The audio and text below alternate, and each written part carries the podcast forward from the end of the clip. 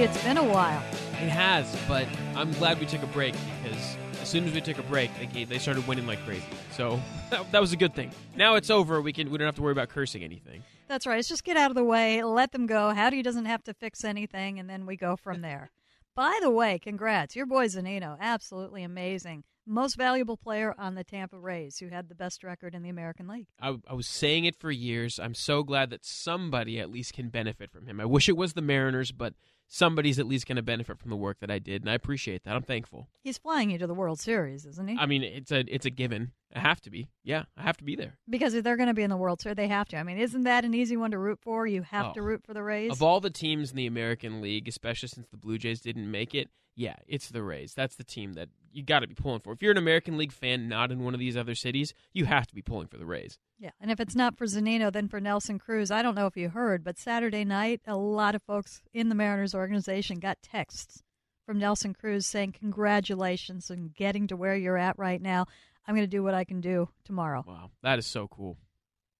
I mean, What a guy. That's amazing. yeah, absolutely fantastic. So, yeah, go Rays at this point, and hopefully next year you're, you're going up against those Rays because they're not going anywhere. Absolutely. So let's lay it out for what we're going to be talking about today. We're going to do a series of these, which I think is going to be useful. There's a lot that came out of this Mariners season, and obviously there's a ton that's coming down the pike for this team. Mm. So today, I'd love for us to talk talk through some of the things that made this season special. And there's no real good way to start a, talking about this than to go through the end.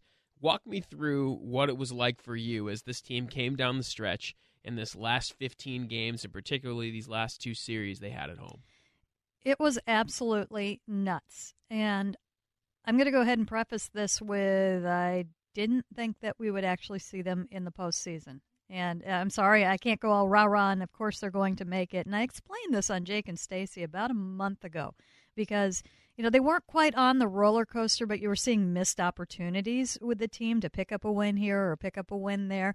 And Jake turned to me in the show and he said, How do you deal with this? I mean, just how do you deal? How do you not get mad about this or frustrated about this? You have to do this every day, and we are living and dying with this every day. How do you get, you know, how do you stay so even with it? And I told them and- the listeners that years ago there was a similar situation. I think it was 16, and and you were looking at they were they're making a push, but all the numbers were against them. I believe the run differential again was not good um, all of the pundits and, and it was more pundit at that time that was actual formulas. It's just like they're not going to make the postseason. And then you saw some of the actual numbers, and your percentage was got a six percent chance of making the postseason. And I would look at that and I'm like, yeah, what do they know? You know, I'm here with this team every day, and I see what's in front of me, and I know their magic, and I know what they can do, and I know you know they're not taking this into consideration, this player or their ability to do this or that. They have no idea. I'm up close, so I can see what it is. Numbers don't lie. And when you're getting into those percentages and the likelihood, it's not just what you're doing, it's what others are doing too. So I'm looking at the numbers while those disappointing games were happening. And it's 8%, it's 6%, it's 4%. And sure, they were still, you know, having the dramatic wins and honestly a better team than they were two months ago. Oh, I think dramatically better. And we're, we're going to chronicle some of that throughout this podcast, but I think they made a dramatic turn to make themselves a, a completely different team by the time they ended the season than when they started. Right. But other teams do too at the you know at that point of the year. So it was like we were seeing better baseball, but it, it just you know I, I just told them just watch the numbers and you won't be disappointed. And sure enough, the numbers that said that basically they would come right up against it, they came right up against it. It- It's really a tough thing to overcome that likelihood that this is going to happen. At least that's what I believe after the couple of experiences I've had. So I was not in knots about what was happening at the time when Jake asked me that. And and to take that one step further, I really and I I don't I'm not the big I understand the numbers. I am into the numbers. I think I was actually into the numbers before a lot of folks were. Um, because it was another way to understand this game, but I'm not a numbers whiz genius or anything. It takes me a little while to get through these. But and and I put nothing into this, but about a week and a half ago, I came to the realization because we were thinking, oh, they're just running out of time. They're so close. They're so close. I wouldn't be surprised that if they played another two weeks, the results would be the same. Hmm. I think this is who they are. This is who everybody else was. And who they were were just not quite there. Sure, there might have been a little luck or something crazy could have happened, but I think that if even if you had added time, this is what the teams were at the time, and this is probably what would have happened anyway. So it wasn't a matter of one or two games. It was really interesting to watch the rest of the American League wildcard race come down because you saw between the four teams that were in it the Blue Jays, the Yankees, the Mariners, and the Red Sox three of those teams are carried by enormous talent. Mm-hmm. Enormous talent. And for some of those teams on both sides of the ball. And the Mariners they they did it differently than all of those other teams. They did all season long they did differently than those teams. And when it came down to it towards the end between the Yankees and the Red Sox and the Blue Jays to some extent too with the charge that they made at the end, that talent just overwhelmed a lot of their opponents.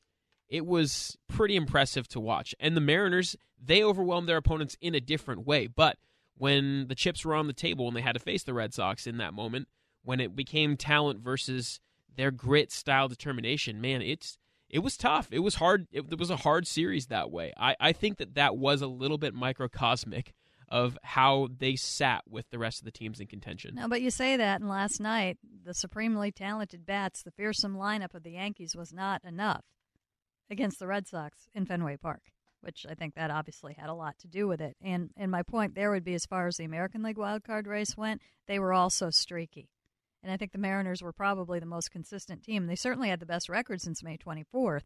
They had the better record of all of the teams at that point. So as far as the talent goes, there's no denying it was there, but I think the consistency was was completely different. New York just was absolutely you had no idea what they were going to do the last month. They might reel off 13 wins, they could then lose 7 in a row. And Boston, you didn't quite know what they were either. So I, am not sure that I, I don't know that they were out talented. I just I they all I think were where they were at. I think the Mariners were the most consistent. Um, and if somebody got hot, one of those teams that did have that talent, that was what was going to do it. But yeah, it was it was a fantastic race. We're all disappointed we didn't see the four way or the three way, and I was trying to deal with at the time. Where are we going? How do we get there? I normally travel with the team because of COVID. That wasn't going to happen in the postseason. That might not happen either because they put so many other people on the plane. So I was kind of put into the party that would not be with the team, which meant that they sent us three tickets. We could have been going to Boston, New York, or Toronto. And so we're hanging on everything, just trying to figure out where we're going. And they are all red eye flights, and they are all, you get into the city, 9 o'clock, 10 o'clock, and it's a 4 o'clock Eastern game, which means you need to be at the park at noon. So it was going to be crazy. Oh, That's oh, by, crazy. by the way, if you win, you're in New York the next day for another you know game at about the same time. Wow. So along those lines, and I'd always told myself, because we've had a lot of years to prepare for this, that if we ever did get to the end, and if there was ever a postseason, I literally, like one of the players, am going to need to work out in the off season for it. I'm going to need to be 100% healthy. I mean, I started hydrating like mad, and I wasn't joking. I was telling, you know, what do you do? I like, hydrate. People were saying that, like, drink water. yeah. First and foremost. But you have got to have enough left in the tank, even as a reporter. With that travel schedule that I just gave you, and Mm. by the way, you got to be sharp when you go. You can't just land and sleepwalk through it. So, I mean, that's a consideration that I'd always made, and it's consideration that I'm going to actually put into action a little bit more this off season. In that a major league season is a grind. The last two months for me, traditionally, everything goes out the window. I've told the story a million times. My fridge broke about 10 years ago in August, and I just emptied it and unplugged it and said, I will deal with this in October because I'm not even eating at home anymore because that's how a baseball season goes. So, you know, that has to, you have to take that into consideration. But the team themselves, I was so impressed on how, for the most part, they kept it all on an even keel. I do think we saw them, I don't want to say freeze, but I think the emotion of the full crowds got to them in that first game last weekend. I do think none of them had ever seen anything like that. When Jared Kelenic hit the double and afterwards told everybody to come to the ballpark, and he said, I've never had an experience like this. And that was 17,000. I'm like, oh, kid, you have no idea what's coming this weekend. Yeah, and they asked for it. I, I was there for that game. I was there for Friday. I was there for Saturday. I mean, heading into that game Friday, I was completely of that same mind. If there's going to be a game that I thought they were going to lose that series, it was the first one against the Angels because they had built that game up to be so- something so big and make it a huge moment, hoping that that was going to push them over the edge, like this extra boost of, of energy and everything. What I watched in that game was a team that played completely differently than they had for the last three weeks. Right. And I think some of it came out of nowhere, but you don't know until you're put into that situation. You don't know what the adrenaline is going to do. You don't know what your brain is going to do. You don't know what you might not be able to hear. You know, you think of all the times I've seen misplays in the outfield. We didn't in this series, but you think about that. My God, if a ball had been hit up in the air to you know center and left, in, in front of 44,000, they'd have no shot at hearing that. But all of these things they know. You know, that is part of the experience that they got this year. It doesn't only just make them hungrier for next year and we're going to work harder and, and be more determined and whatnot. That is practical experience that you've got to have because you do not know. You can tell yourself as much as you want. And I've been in situations like this and I'm calm, I'm prepared, I know what's going to happen. And when you have that outside push, there's nothing you can do. If that adrenaline starts rushing, it is very hard to stop it and it might take an inning or two or three, and that could be the difference in that kind of game. Can you talk us through a little bit about what you saw from this team, being around, talking with the people in the organization as they were coming home for that final homestand? What was the atmosphere like? What was the attitude like? How was the mentality? What what what what was it compared to how it had been for the past month or so? Well, as far as like front office members, as far as you know, Jerry Dipoto and staff, if you ran into anybody from baseball ops, they were thrilled. They were absolutely thrilled, and they were scoreboard watching everything. You know, that was a neat thing to see. It was a neat thing to, you know, oh, they're just not just on the analytical side. They were like fans when you ran into them, which was really cool. And that's one of the reasons why. And I try and maintain as much as I can just kind of that you know you're impartial, you're the reporter. Although I am also the pre and the post host, so there there is a little bit of that. But I want this team to do well and to make the postseason for the people, uh, for the people on the field, for the people who work so hard in the the baseball ops in the front office, and uh, everybody that's put in the hours and, and the blood and the sweat and the tears and, and just the emotions because everybody in that building hangs on every win and loss, not just this year, but every year. And every time that they have failed, it has been devastating for people out of there. But also for the people here in the community and the city of Seattle. It's it's when baseball does good, good things happen for communities too, and we felt that this weekend. And so, you know, to see that, I was just thrilled for everybody who was involved because I see up front, you know, everything that's involved in it. Uh, as Scott Servais, you know, it was his job to keep everything on the even keel, which is what he's done all year long. And I think that his you know, just the hallmark of what he did this year was no panic. Everything is, you know, falling apart. We're on the first two months of this season. We're on an unbelievable roller coaster. And this was a season, there weren't big expectations as far as making the postseason, but there were big expectations and pressure in that we need answers. We need this player to succeed. We need to be somewhere at the end of this year. So there was definitely a pressure there. And then you lost half the team to injuries. You had the COVID outbreak, everything else. But he was absolutely even keeled. And, you know, when he started saying that, you know, it's this is um, go time or this is, you know, gut check time or this is when we have to get it done at different points, it was completely different. You know, and this was the first time that he was really doing that.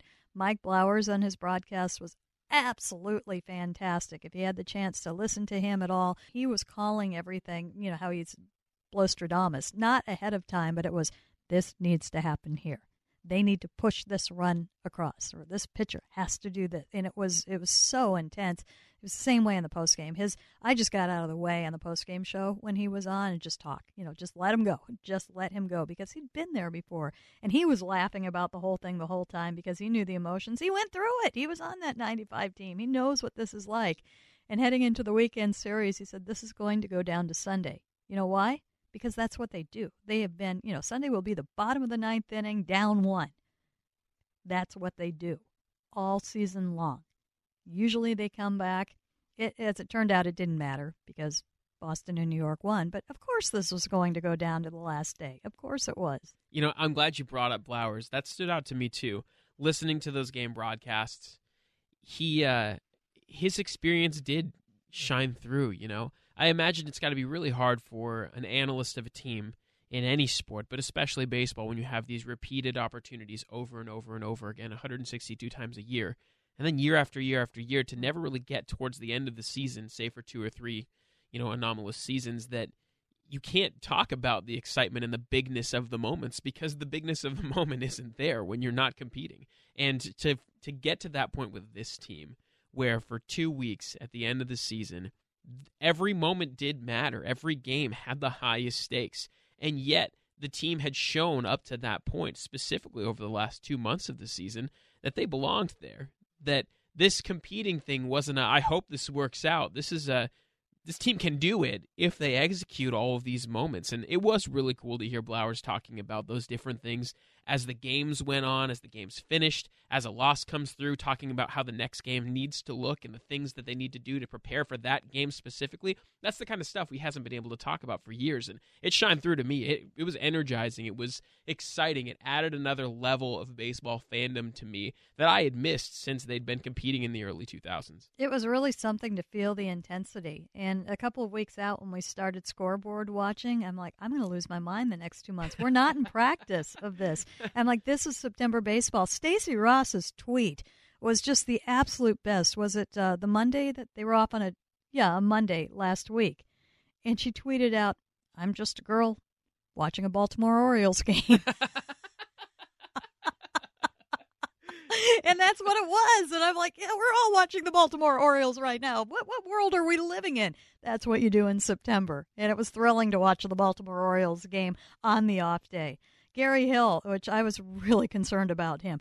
He watches every. I mean, he has the MLB, and I do too. But I kind of I more go with the sound rather than watching, or I turn off the sound and just watch it. I'm one or the other. He uh, every day for I think almost at least three weeks had all of the relevant games up on his screen on the app, and was scoreboard watching like you wouldn't believe and living and dying with every single game. It wasn't one game, it would be four games and it was amazing. It was funny because it's like he would come in, and I think it was about a week out. He's like, "Are we really going to do this?" and I'm like, "It could happen. Could happen." You know, despite what I said on Jake and Stacy and the numbers, when you get into that last week, anything goes. There's no question about that. And things did seem to be lining up, you know, the right way and then the players themselves. It was just so fun to see, you know, J.P. Crawford and the emotion, Jared Kelenic come through in a big situation. Yeah, it was. Uh, we've been waiting for that for so long. So is he. I mean, that's you know that guy that you saw at second base doing the big, you know, the the fist pump and everything else. That's him, and that's who he wants to be. And the guy who grabbed the microphone and, and, and you know put out the videos afterwards thanking everybody. He wants everybody involved in this. And i got that from him in spring training because i think we were coming off a season where we were just seeing the brash kid who said funny things and outrageous things. And you know he dearly wants to win for himself for his teammates and for the city. I'm excited for him to take that next step forward next year in that element because I got the sense watching him as so many big moments that he got that he wanted it so bad in those big moments. It was almost a liability how badly mm-hmm. he wanted to perform in those big moments. And if that's if that's one thing that he can step forward to just perform at his normal level in those big moments, you're going to come through 30, 40, 50% of the time. Like he's that's going to be that's going to be a huge thing for him. And you want to talk about his confidence and a way to make him step forward and believe and not have some of those huge lulls. Have him deliver in a couple of those moments and see what happens. I think that the confidence and the belief in himself and his stuff and the lack of the less thinking that he'll do when he does come through in those moments, I think will shine through across the board in every every statistical category for him. And that's so key that he got some of that learning. That's going to be a work in progress, but when you were looking at what he was coming in because he came up on the day that he came up.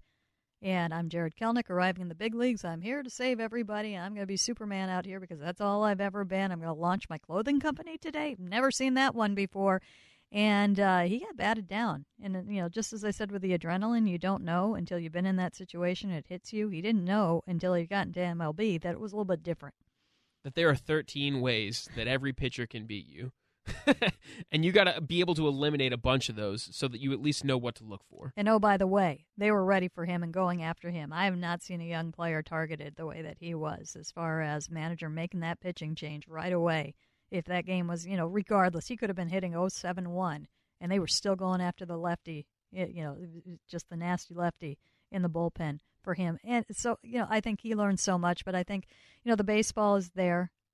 I, I think, yeah, the outfield obviously has to be cleaned up a little bit, but I think the bigger concern was, well, how is he going to handle this mentally? And we, we saw, you know, a lot of broken bats early on. That's not okay. We saw a lot of, uh, you know, things that would get the umpires ire. That's not okay. But we saw steps taken. We saw progress made with that. I think there's still a little way to go with that. But I remember, I can't remember what game it was, but he was in another situation where he was up late in a game and could have done something. And he had, a, I was down on the field because that was another part that was great. We have to do the walk off interviews if they win. I spent so much, I was down on the field almost every game, every So home cool. game, because you didn't know which way it was going to, you know, if, if they're up three or if they're down three, they still could th- score three in the ninth inning. So I've got to be down there in case that happens. And it was one of those situations, and he was in a situation where he could do something, and he had a tremendous at bat, and he actually ended up striking out on a really nasty pitch. And watching him through that at bat was very different. And he's left handed, and I'm on the third base side, so I could see him. His face could not have been more calm. His breathing could not have been more calm. He, you know, stepped out for a couple of times, not too much, but you could tell he was in control of that at bat. You could tell he was locking in. He didn't get the result. And when it was done, he said one thing to the umpire, I think asking about the location of the pitch, and then turned around and walked in to the dugout. There was no, you know, F bombs. There was no throwing anything. There was no going down in the tunnel to do some damage where it can't be heard, but it can be because we've got field mics. It was, you know, just kind of a nod of the head and yep. And I'm like, okay, we're on, we're there. We're there. He can handle these right now. Doesn't mean he's always going to come through, but to see that calm, and again, I saw that a little bit in the weekend too. Uh, Blowers noticed it too. We talked about it on the post game show after that day. Huge, huge step for him. Absolutely. So major progress there. An exciting final week of the season.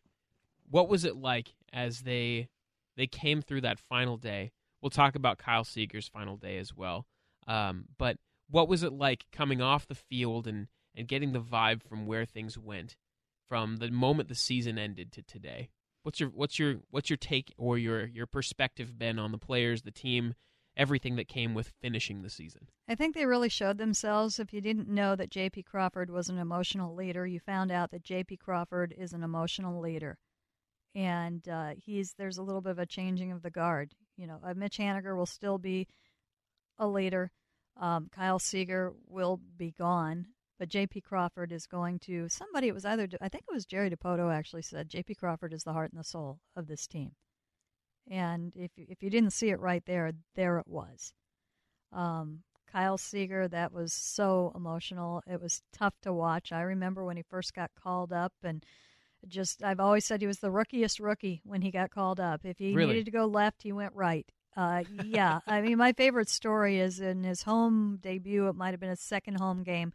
I'm downstairs going down to the clubhouse, get out of the elevator, and the fans, the Diamond Club fans, are starting to come through as well at that point uh, in the lobby right outside of the Diamond Club. That's the same tunnel that goes through to the two clubhouses, but they've got you know guards and whatnot. You can't go down either side.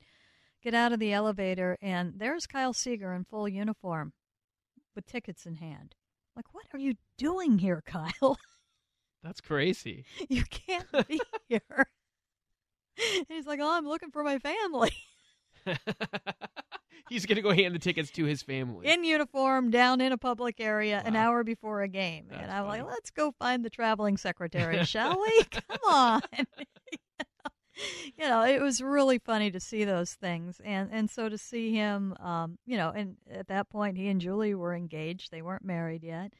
Um, and, and to see him raise three kids here and see Crew throw out the first pitch. And to see Kyle over the last couple of years take a leadership role. That's not something that he wanted to do. He wanted to be the behind the scenes guy. He wanted to be the lead by example, not but he really stepped up. I'll never forget when they got Robinson Cano, and you were starting to think that maybe Seager's going to step into that. And then they got Cano, and Cano was a player that Seager idolized when he came over to the Mariners. Now they were in the same clubhouse. And there were Sundays where Cano would sometimes hold a little bit of court, and you would walk into the clubhouse, and Cano would be in his chair at his locker, and Kyle would be sitting on the floor looking up at him and listening to what he had to say. You know, this isn't a 22, 23 year old Kyle. This is like a 27, 28 year old Kyle, but he still wanted to learn from this guy. And, and so it just, uh, to watch him just grow and watch his family grow and watch him grow in his role with the Mariners to hit huge milestones this year. uh, it, it was really wonderful to see. And, and I understand their pain in losing him. And you don't get that amount of emotion at Mitch Haniger's like darn near every player with tears in their eyes afterward, or crying, not tears in their eyes, literally crying. You don't see that. You know how special this. Tell me about is. that. Talk me through that because I had the same thought as I was watching that unfold, and they pulled him out of the game. He's he's crying. The rest of the, I'm so many guys, true tears falling down their face. I can't remember watching a player who hasn't who isn't retiring or moving on with that kind of a response from from his entire team. I, I can't remember seeing it in any team, really in any sport. I can't remember ever seeing it. Right.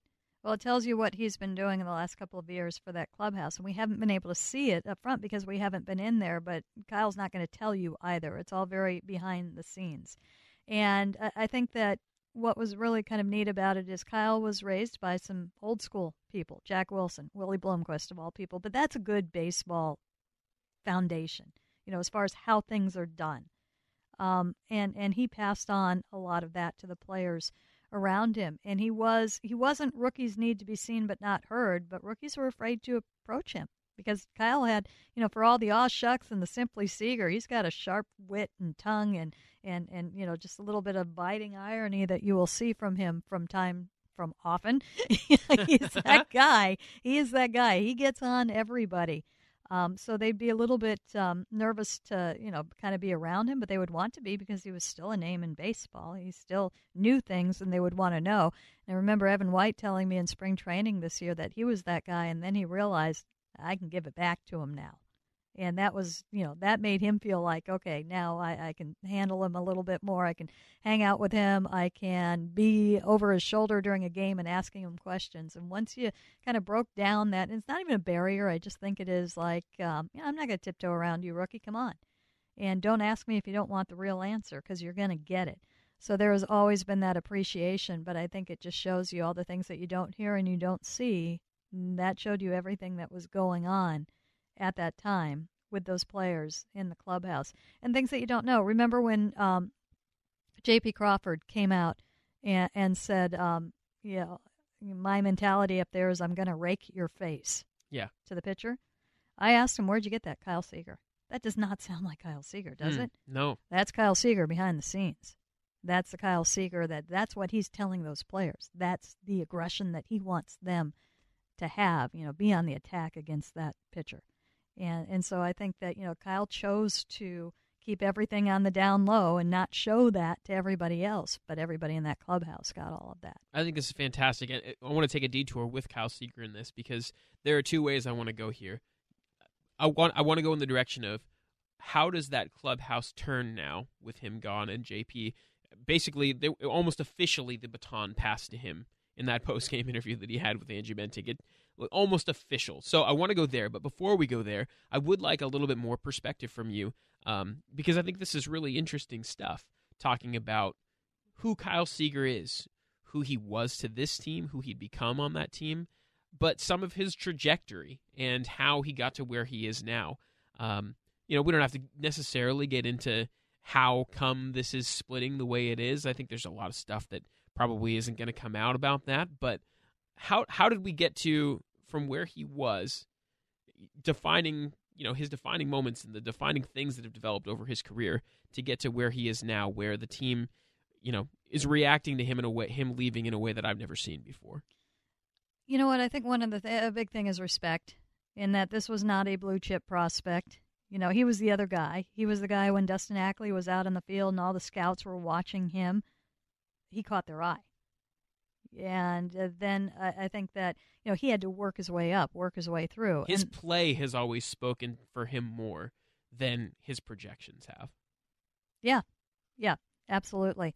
And uh, and then was a guy that uh, you know he was a shortstop, and then he was a second baseman, and then he was a third baseman, and he had to adapt to all of the moves. And you know the biggest adapting came when he was moved from second to third, and his first thought was, "I've got to get bigger." I can't just go play third. I've got to hit for power because that's, you know, how baseball traditionally is. Your power numbers are coming from your corner. He did that on his own. That was his immediate thought. And, oh, okay, I guess I'm going to be Kyle Seager power hitter now or adding power. And you, you didn't see that coming. And Uh, so he did that, and I, I think that people that had followed him through the years, he adapted his game. He was um, a real student of hitting, and we heard the stories. He was a tinkerer, and there was, you know, sometimes to his detriment, and probably too much video at times and whatnot. But that makes him an absolute font of information for everybody in that clubhouse. That's why you always see the rookies fighting to be near him, you know, because he can help them on that. He does one thing one way they're going to do it different, but his observations are going to be key, and there's a ton that has been put into it, and he's going to see things that others don't see. Uh, I, I, think that raised him as well. Uh, we saw a big change when he turned 30 and he made the commitment, realizing that, you know, my body is going to change. I'm not going to be able to do things that I need, and I'm not able to do things right now that I want to because he was in kind of a strange shape. You know, he had the extreme diet in the off season to get into better shape, the extreme workout, changed workouts, you know, reformed his body, uh, which helped, and then the approach changed as well. And I think that this year we saw him. I don't want to say he was all out selling out for power, but power was definitely a priority with him this year. And he sees himself when he was reaching the 100 RBI milestone because he's somebody that would usually know this doesn't matter, this doesn't, this doesn't. That did because he said he saw himself, you know, I, I'm batting cleanup. I'm in a position where it's my job to drive and runs. So, yes, a 100 means something to me. Um, all of those are very different things and, and kind of different stages of his baseball life. And everybody sees that and respects the work that he put in. And I think that's a big part of it. Nothing was ever handed to him. Tell me about how he became Cap because that to me it's more than a, it's more than a nickname because that's not what Kyle Seager was thought of. And you mentioned and alluded to it that there might have been some thoughts within the Mariners that we'd like him to become that. We'd like him to become the guy that sort of this whole thing revolve, revolves around. I think around that Cano Cruz Segura time that they hoped, mm-hmm. that's my impression from the outside, they hoped that he was going to be the guy that led this thing and steered it through. And I don't know that that really happened, but I'm not really inside of all that. How did we get to from Kyle Seager, the unheralded prospect who just kept producing and doing his own thing and churning through his own thing, to the Cano uh, era where you had a, a, whole new core basically inserted into the core that was already there, mm-hmm. then to Cap Seager? How did we get to that spot. He never wants to be the guy out front, but at the same time, he will be the first one that does somebody need to go talk? I will go talk. Um, and I think that when Cano and Cruz got there, that was a reprieve of sorts for him. He didn't have to be the leader. He didn't have to be the guy. We got Cano and Cruz. Why would I be? You know, I'm not the guy. They're the guy. And I think that that was probably a little bit convenient for him, to be honest with you. Uh, and then when they were gone and they were rebuilding, and he was not pleased about it you know, his clock is ticking. He wants to get to the postseason. Things aren't looking good for the vet when you tear everything down. There's no question about that. Add to that the fact that his younger brother had done it not once but multiple times. That hurt. Not as a rivalry thing, but he wanted that. He had heard. And his younger every... brother was was the one that everyone pointed to and said this is going to happen for him. It's gonna happen for him, right. and then it did. Right. This is just another moment in his career mm-hmm. where somebody else is getting the accolades, the praise, and everything. And yeah, yeah, but him. that's not it. That's not the painful part. the painful yeah. part is, is he got every intimate detail of what it feels like mm. to be mm. in the World Series. That's mm. his ultimate goal. And he, you know, didn't just read about it or hear a quick story about it. He could ask his brother about everything about it and, and all but be there. In fact, I don't even think I, I don't think he went to any of those uh, games. I don't think, hmm. which to me, probably couldn't. Maybe it was too much. I don't know. I know early on he went to a playoff game that Corey was in, but I don't know that he went in the later ones. But he, you know, everything that he wanted, he, he found out he wanted even more when he heard the actual feelings and the firsthand accounts of it from somebody you know, he obviously uh, was close to and cared about so much. So that's what he was dealing with. And then, you know, they come to him, hey, God, we'd like a little bit more. We've got all these young guys coming in. So not only are you taking a step back because of the young guys, all of a sudden you got to manage all the puppies too. But you know what? He he stepped up, and I I want to give him credit. I, I like to think that it would have happened regardless because who that's who he is. But I, I think there was conscious effort that was put into it as well and he becomes cap because you know they see everything that I've just talked about and more. and they recognize that. And that's this. And also, I want to point this out because I think that this is relevant to everything that we saw this year. This group is very different in how they have come together because of what they have been through in the last two years. This group and groups all, you know, clubhouses all around baseball right now are more insular because they don't have anybody coming in. They don't have to deal with the media every day. You don't have to answer to anything right now. And I'm not a big fan of, oh, you have to be held accountable. I am not that at all, but it's nice when they are. Uh, we saw an example of it when Joe Smith uh, did a press con- or did a post game Zoom after a game.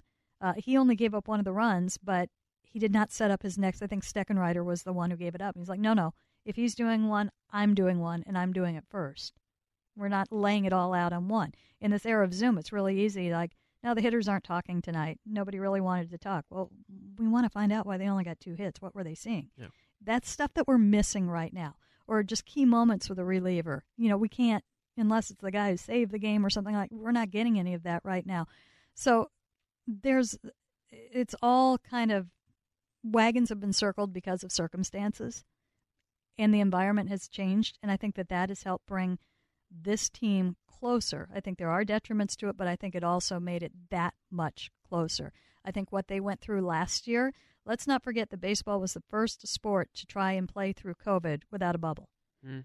Nobody knew what was going to happen. People were scared. You didn't know. You walk into a clubhouse with 35 other people. This is before vaccines, and you don't know. And they went through all of that together. You went through, you know, the social justice issues that they went through and had very hard conversations and, you know, came out on the same page and refused to play a game in San Diego. These are all things that are in their DNA and I think pulled them all together closer starting last year. And this year, again, situation better. Easy, you know, we feel better about managing this game within COVID. So I think that was less of a problem. But you've got a group that I think it just drew them that much more tighter. And so I think that, you know, they relied more on the people in that clubhouse because they didn't have as much access to people outside. And I think that's part of why you saw a lot of the emotion that you saw and why Seager was more Cap rather than just Seager. He was the guy. That's fantastic. Uh, let's roll this forward to where they're going to go now um, with with this leadership structure they got in place. So I'll lay out some parameters for you. You've got uh, Marco Gonzalez, who I think is probably the guy in the starting rotation that everybody points to. You've got J.P. Crawford, who everyone throughout the season, as the seasons progressed, and I don't want to say that this was just a this year thing because I think this has been developing for a while. If you read enough in between what people have been saying, he's been identified as somebody who is growing to be a leader for two years now. And it was really during this season, from what I can see and what I've heard and read, that he really blossomed and took it and ran with it. And I'm I'm excited about that because I think that he has some the whole package of what you're looking for, aside from maybe superstar offensive numbers Everything else is exactly what you want a baseball team to be like. But I'll let you speak to that. So you've got him, and then you've got Mitch Haniger, who everybody has pointed to throughout the season. You want to, everyone wants to ask the players about these prospects, these young guys, and the first answer everybody gives, yeah, but Mitch Haniger and Kyle Seager. I mean, those guys, those are the guys. Like everybody points to that.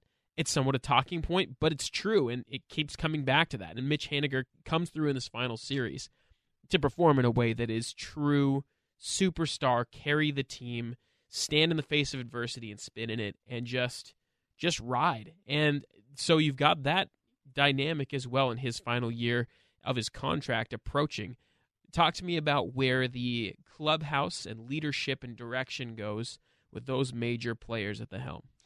It's interesting because you've got two different, they are on opposite sides of the spectrum, where you've got Mitch, who is very regimented, very analytical, um, doesn't show as much emotion, but when he does, then you really know.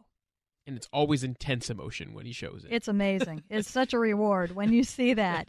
And I wonder how this will impact him going forward. You know, working with Kyle Seager and seeing what he saw for Seager. And uh, it, will be very interesting. Mitch obviously is and can be a leader, but he's been the more non vocal. But it's funny because I, I get so angry about this.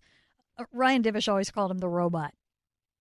And I don't think it was totally derogatory. I just think that it is, you know, he is so regimented, as I said, in everything that he does. And there would be sometimes, you know, his interviews could be vanilla. I, for the most part, think there are no bad interviewees. It's bad interviewers. It's your job. There are some guys that you can't.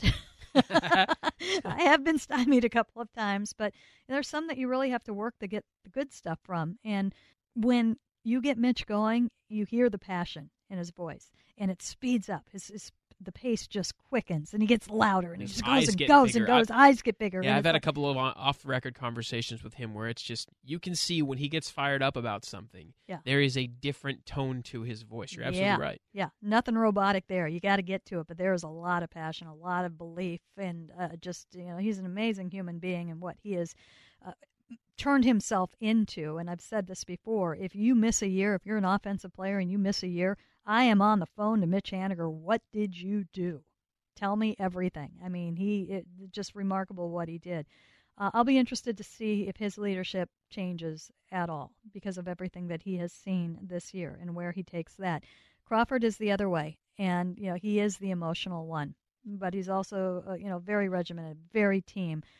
I talked to him early on in the week. Uh, I want to say Tuesday, Wednesday, and I, I interviewed him for the pregame show, and I did kind of hit on that he was a leader on this club, and he told me.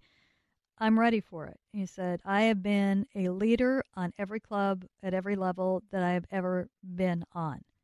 And, you know, I, I am ready for it right now. This is my club. And I loved it when he said that. A lot of people don't take ownership. They're, well, I'll be responsible for my performance. This is my club, he said. And I was just smiling because that's what you want. I had heard from others that he is vocal in the clubhouse, that he will get on guys when they need to be got on. Uh, I had found out that he has a pregame ritual that he does with the entire club before. You always wonder what do they do when they leave the field for that hour between, you know, when they then go out on the field. And I actually asked him that just kind of offhandedly in that interview. He's like, Well, I have a space that I go, I have a room, and I just go and I chill. And that sounds about right. But then I later found out when he's done chilling, he comes out and he gets the clubhouse going. And it's loud, and there are no coaches in there, no manager in there, but you can hear that he is getting this group fired up to go out there. Two totally different leaders right there. Uh, I think they're in good hands with both of them. And Haniger, I don't know how it all fits. And you look at him, and next year will be his age 31 season. And MLB is really, really for position players trending down in age. You're peaking younger. You're you're out earlier. I think he is has got Nelson Cruz qualities. Not that he's going to go on a home run streak that Nelson Cruz has been on for the last six, seven years. After this year, now I'm wondering. But I think in the sense that Nelson has done everything to prepare himself and, and to keep in shape and to advance his body to be able to play to 40. I think Mitch has the possibility of doing something similar. And again, I don't know how he fits, but he'd be a hard one to let go of. I completely agree. Absolutely. And I have not been here all along. Yeah.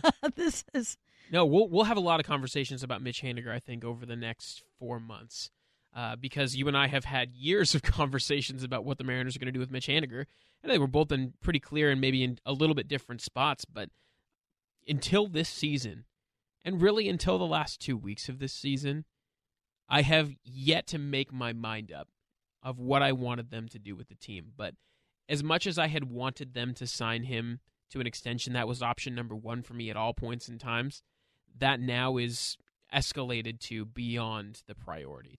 Some of some of it's going to be out of their control, but yeah, Right. we'll get to that as we talk over Yeah. the next four months. it's but not easy. I do want to touch a little bit more on JP Crawford because I think some of the things that you're mentioning are really interesting, and it sort of takes me back through Mariner history. There've been a lot of leaders with the Mariners ball club. Some of them have had multiple leaders in different directions. They're pulling at the same time. Some of them have switched on a dime in terms of the direction and sort of the attitude of the leadership when players come in and players go out. It happens in sports. How would you say JP Crawford's mentality and his style, all of all of JP Crawford is a leader. Who does that remind you of?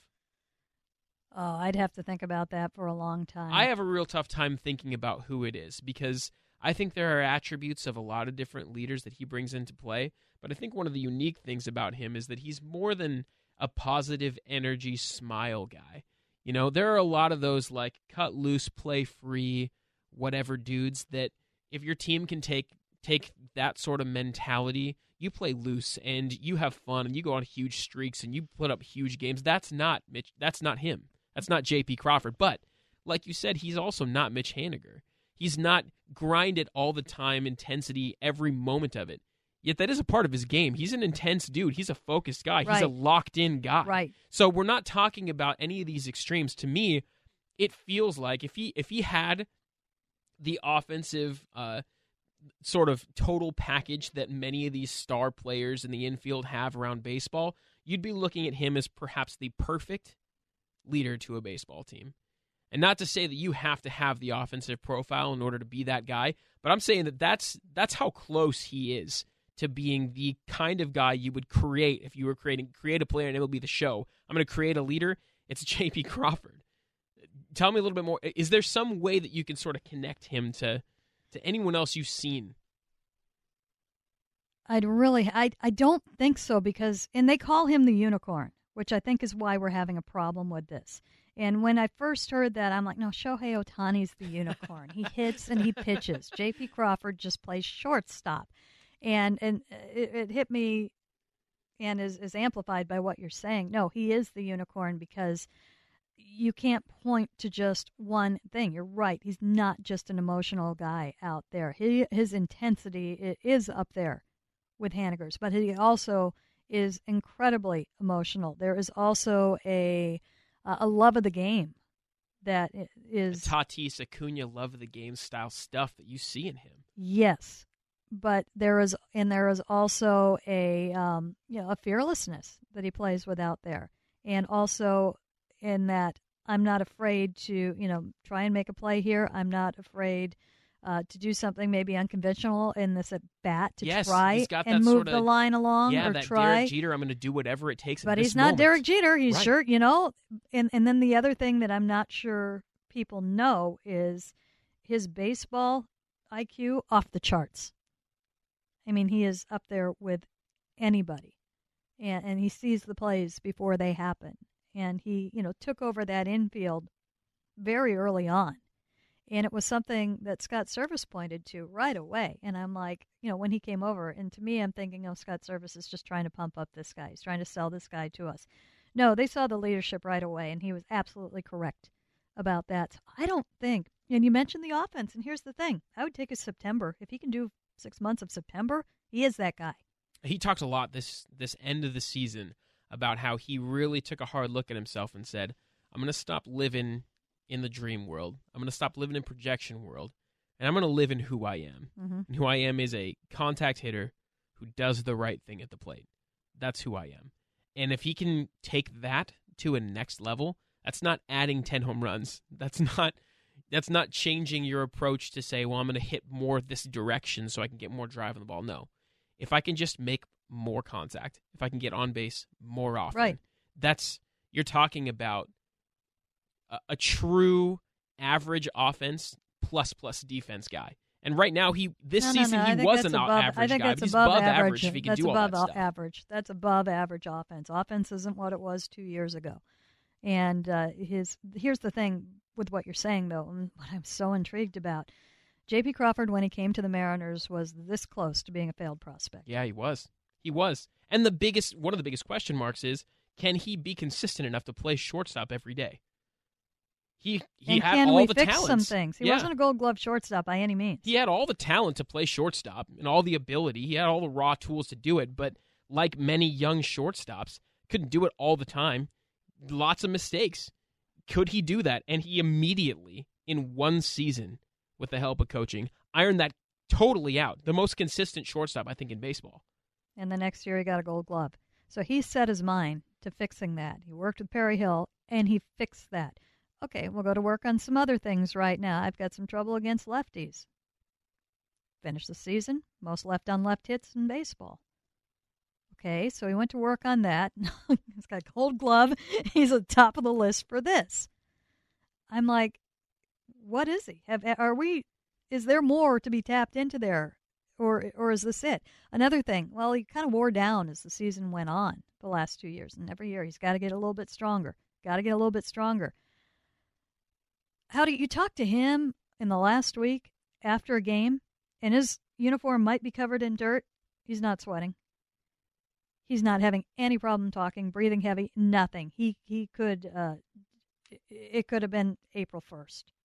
And it looks that way. You watch him on the field at any point in time, at any game in the last two weeks. You saw it on the field.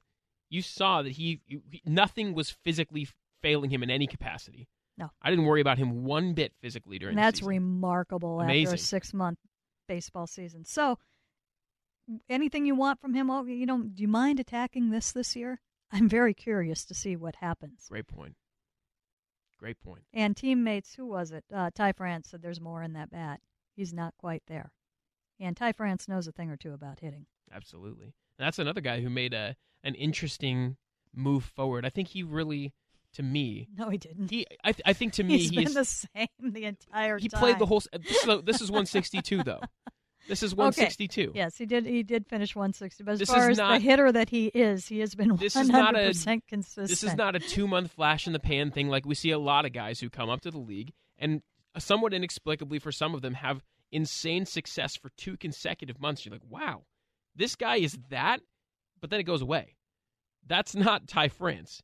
162 played the same way all the way through. What's left for Ty? We're we're, ta- we're tapping into some of the stuff we're going to talk about next week, but Ty France, talk about his season and and what's next for him. Leave him alone. Ty France, um, I've chronicled this so much, but his numbers before he came to the Mariners were exactly what they were after they came to the Mariners last year. San Diego numbers, Mariners, they could, they are so close. This year, his numbers pre-injury and his numbers post-injury almost exactly the same. You take out, he played, I think it was tried to play for 12 days with an injury. I think he had 071 in that time. Take that out, and before and after are almost identical. Ty France at the plate is Ty France at the plate. Don't mess with it. we'll leave it at that. I think there's more there's more in that conversation, but you're absolutely right. The numbers bear it out. He is who he is, and the fact that he can do it for 162 it, it provides me some more confidence that he's a he's a serious contributor, and this is this is a center. He's a core piece now, and to me that was something that I wasn't sure about until I could see him. What? I wasn't sure about Ty What? France until I could see him for 162, and Oh, specifically see him play a, position on the field.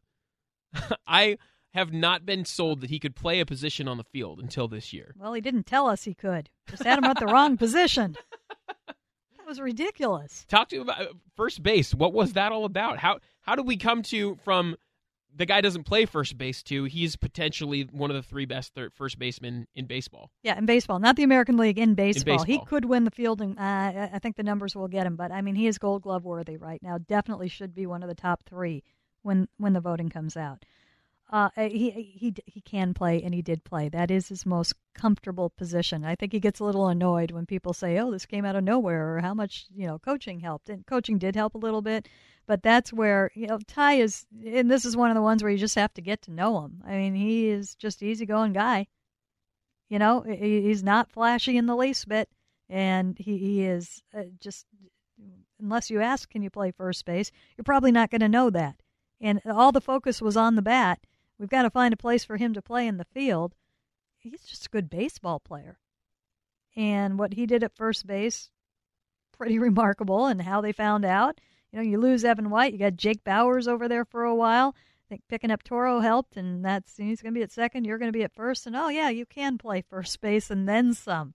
Now it also helps that he had Gold Glove third baseman and J.P. Crawford at shortstop, making some pretty darn good throws. Yes. That absolutely helps. Those guys do have great arms. They're accurate. It's it's it, we will take it for granted once Kyle Seager's gone, and if we ever have to move on for J.P. Crawford in ten years, we will take for granted how accurate their arms are. If you remember times before those guys were here, Brad Miller, the kinds of throws that you saw from over there, like how in the world? What what are you doing? right? That there is That's an amazingly underrated aspect of both of their games. The ability to throw and be accurate. Oh, and Amazing. Kyle with the bounce, and the bounce was necessitated. That elbow was a real problem, Mm. particularly in the second half. But that perfect, the bounce was always perfect, which is just amazing. And Crawford just rarely missed, and and that definitely helps. But uh, yeah, it's Ty France owns that position right now. Somebody's going to have to take it from him, and I don't see that happening. Awesome. This has been great stuff, Shannon. We're going to do a couple more of these. I'm excited uh, next time we get through to talk a little bit more about what's going on with the state of the organization. Um, what what happened with the players, where they started and where they are now. What's on the table for them as we go into the future, and how much more we can get out of some of those guys that are on the 26 man roster, and also going into some of the prospects in the farm system. Uh, we in the past, there's been a lot of yeah, you know, who knows when the big guys are going to come up. Someday it'll happen. Kelenic will come up someday. Logan Gilbert will come up someday. We're at the point now where we can point at some specific guys to say these three, four, five guys will be major contributors next year who were in the farm system. I'm curious to get more out of you with that. We'll get into all of that. I also want to point out because this has been fun and a lot of glowing and so much praise is deserved for this group and what they did. There are concerns too. We will get into that as well. Yes, absolutely. So thank you, Shannon, for doing this. Excited to talk more as the weeks go on.